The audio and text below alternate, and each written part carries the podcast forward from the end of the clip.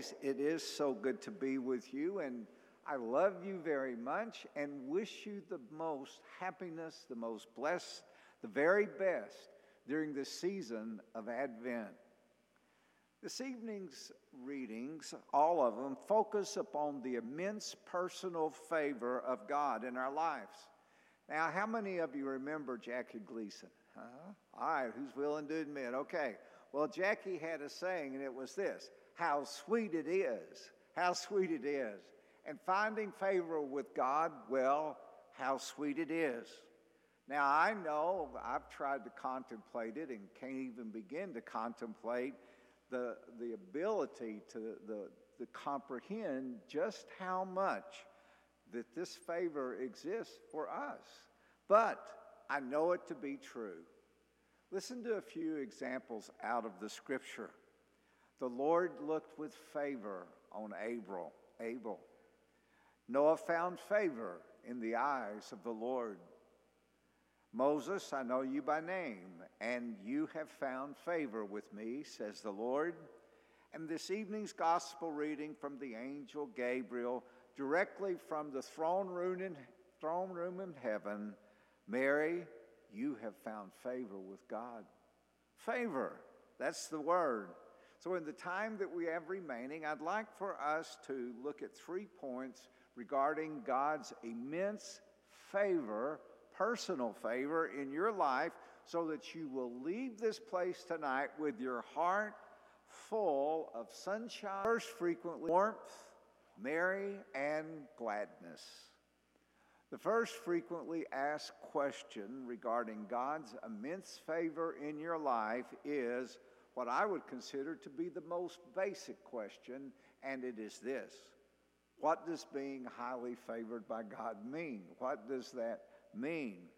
Well, in its simplest form, uh, favor means to offer blessing or special, special regard to somebody treat somebody with goodwill or show them extra kindness. You know, the things that we like to receive. Don't you love it when people show you those kinds of favors or uh, kindness in your life? Well, of course we do. And that's exactly the beauty of it. Now, does favor mean being highly, if you're being highly favored by God, does that mean that you always have a promising career?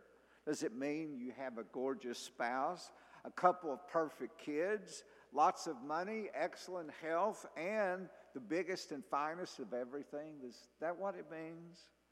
Well, while all of these matters have some intrinsic value to them, to understand these things as being highly favored by God would be very misleading other than in their essential form. I always go back to the life of Jesus. Jesus never gave these things priority. He didn't because they are temporary at best. That wasn't the priority. Jesus' focus, as we heard in the psalm, it was on the kingdom. It was on the kingdom and going to the kingdom and belonging to the kingdom to become a citizen of the kingdom of God. These other things, they're fleeting. That's what they are. You know how it works, don't you? You're driving down the road, you're feeling like a million dollars, and the check engine light comes on. Oh man, this is, this is just terrible. Or the doctor regrets, surprises you with an, a diagnosis that you totally didn't expect. Or you receive an email through corporate that says, congratulating somebody concerning the position that you thought you had all sewn up or you're not feeling that loving feeling anymore. A lot of people go through that today. And the absolute worst of all, you get a turkey neck. Now, I asked them last night what a turkey neck was, and they didn't know. Do you know what a turkey neck is? Huh? Okay, so that's when you start, when you get a little age on you and you start to sag like this, you know. You, know, you think of the turkey, the, the neck of the turkey, well, we do that, don't we? Uh, life that we're not, we just don't live forever infinitely like that, do we? So, uh, highly favored by God doesn't mean those things necessarily, but it means God looks upon you with great kindness.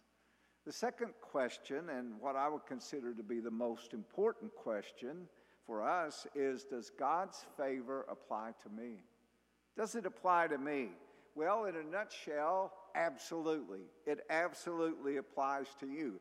And as we shall hear the angels sing and shout on Thursday evening, we hear these words I bring you good news of great joy, which will be for all the people. All the people, the angel said. Now, let's think about that. Uh, does all mean a select few? Or does all mean what it seems like? It means everybody. Well, I think it means everybody, doesn't it? And that's, God says, You have been granted direct access to me, to my favor, and you will not be denied. So that's a wonderful thing. All means everyone. Everyone. This is good news of great joy for everyone. Well, you may be sitting there tonight thinking this you don't know me. You don't know my story. You don't know all the mistakes that I've made in my life. Well, that's true. Maybe I don't know the details of your life, but I do know your story because it's the story of every living human being, every, every human being that's ever been born and ever will be born in life. We need God. We make mistakes. We really do. And it's through the grace of God, by the love of Jesus, as we heard in the second reading tonight, it is that which gives us great favor in life. Absolutely. This is for you.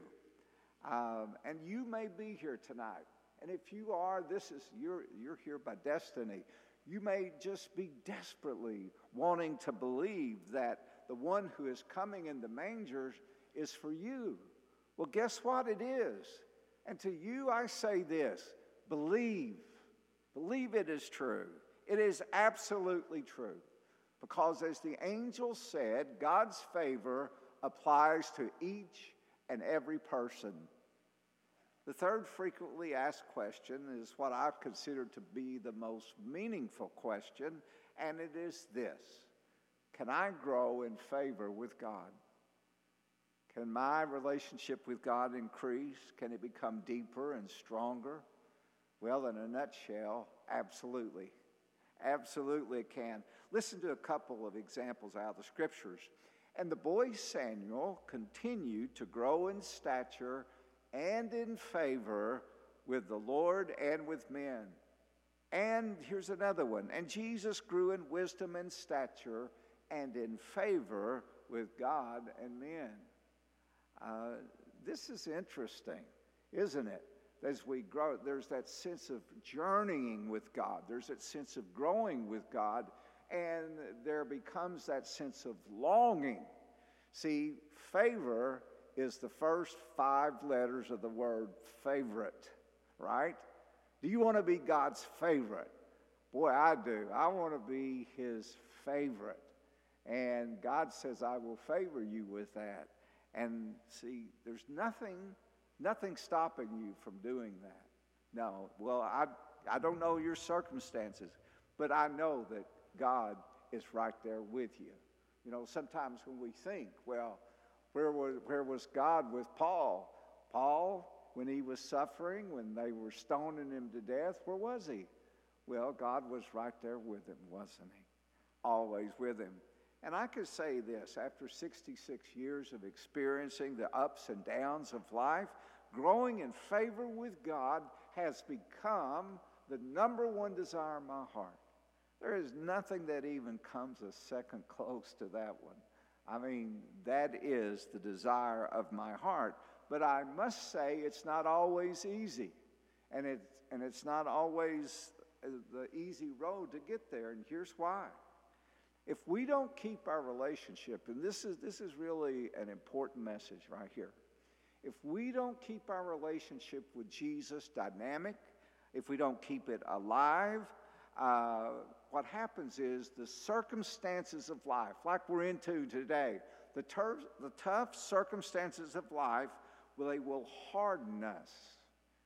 Life will harden you. Uh, it, it, will, it will definitely do that. And it will cause your spirit to shrivel up.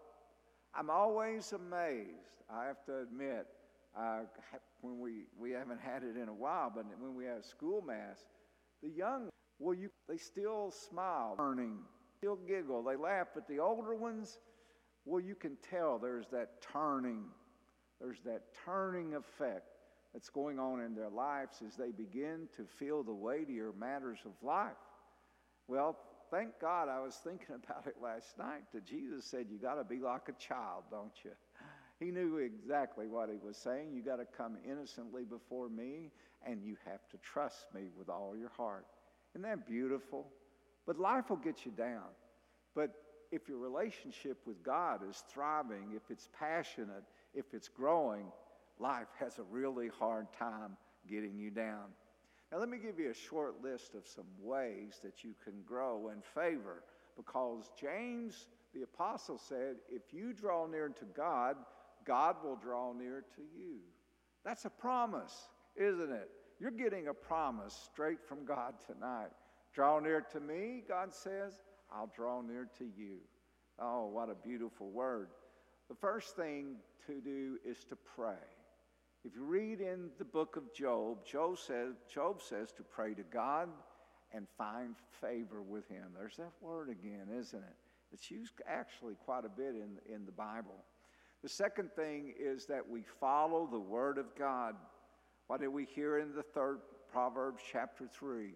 Do not forget my teaching, but keep my commands in your heart. Then you will find favor. You will find favor and a good name in the sight of God when you follow his commands. And that Jesus said that too.